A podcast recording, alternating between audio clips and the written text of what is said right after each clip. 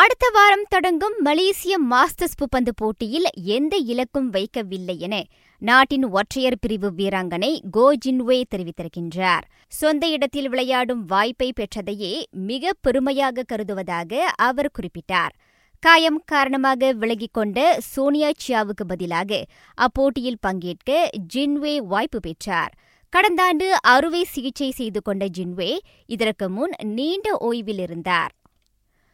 Doha கட்டாரில் நடைபெற்ற அனைத்துலக கிளப்புகளுக்கிடையிலான பாய்மர படகு போட்டியில் திருங்கானு பாய்மர படகு அணி ஒரு தங்கமும் ஒரு வெண்கலமும் வென்றது. சுக்மா போட்டியில் வெற்றியாளர் பட்டத்தை தக்கவைத்துக் கொள்ள அது உந்துதலாக அமைந்திருப்பதாக அவ்வணி குறிப்பிட்டது. மான்செஸ்டர் யுனைடெட் நட்சத்திரம் போல் பொக்பாவை வாங்க ஆக கடைசியாக இந்த மிலானும் களத்தில் குதித்துள்ளது.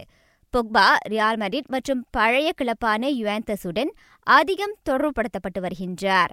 எனினும் அவரை ஒப்பந்தம் செய்யும் வாய்ப்பை அநேகமாக இந்த பெருமென எதிர்பார்க்கப்படுகின்றது. இம்மாதம் பேர்ன்லியுடனான இரவல் காலம் முடிவடைந்ததும் டேனி ட்ரிங்வாட்டர் செல்சிக்கே திரும்ப உள்ளார். அடுத்து அவரை பெற ஆஸ்தன் விழா முயற்சிக்க தெரிகின்றது.